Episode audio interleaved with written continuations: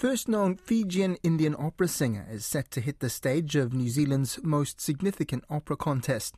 Also a semi finalist of the Lexus Song Quest is a Cook Island born singer who is the first singer ever from the Paenua to make the semi finals of the contest. Our reporter Lydia Lewis caught up with the rising stars ahead of the semi finals this weekend. The Lexus Song Quest boasts alumni of the likes of Dame Kiri Te Kanawa, Dame Malvina Major, Teddy Tahu Rhodes, Jonathan Lemalu, and Solomio's Amitai Pati.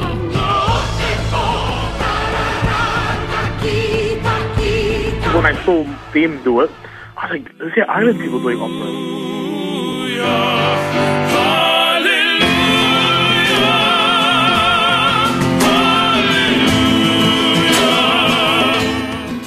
I was like, oh, yo. So I listened to them more about, and I checked out all their videos on YouTube. And then I, what they were doing, I was like, this is so unachievable. Like, are you sure we can do this? Like, so I kept like investing my time into like watching their videos and what they what they've been doing.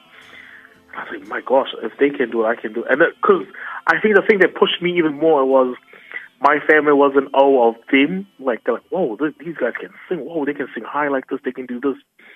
And I was like, okay, you know, if they can do it, I can do it as well. Ridge Ponini has been around music from a young age in the Cook Islands. At 18, he plucked up the courage to move to New Zealand by himself, and now he is in the semi finals of the Lexus Song Quest.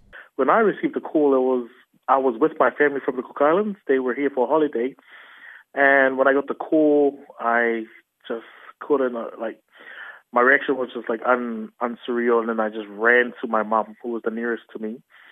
And I told her, and we just started crying. My aunties were around as well, so I ran to them as well and just told them as well. And oh, we just like huddled up in a circle and just started crying, like you know, like just being happy, like very happy and and, and shocked. He says his late great grandparents, Mama San and Papa San, were cornerstones to his singing journey. They kind of pushed me to sing in like all the church groups, like singing um, traditional hymns and all that. It's always been a part of my life, but yeah, taking it seriously was never never the goal. But it was just always just a thing we we do as part of our culture. Classical music was something very different for him, but from a young age, the people around him knew he had a gift.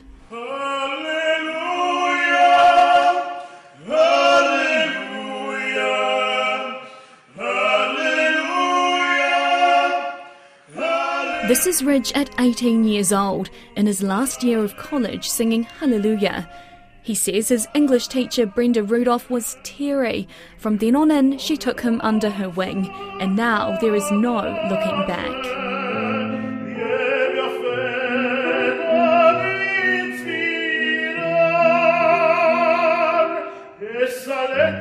Like Ridge, Siddharth Chand is also making history.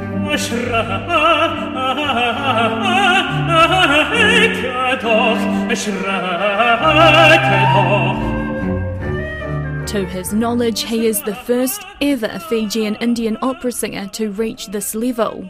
Because everyone kind of knows everyone, like in that community, and there's I would have known if there was another one. There have definitely been other Indian ones, not from New Zealand, but Fijian Indian would absolutely be the first. He says being New Zealand born, the significance of pursuing this career path never really hit him until now.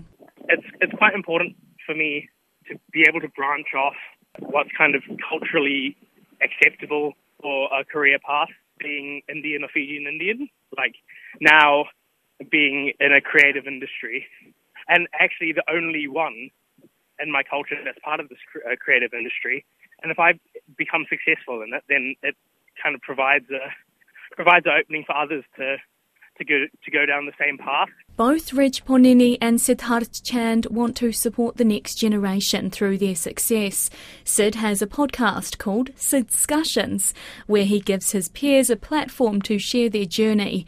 And Ridge wants to take workshops for young aspiring artists in the Cook Islands. There's a light, a certain kind of light that never shone on me. New Zealand's best young singers are set to take the stage.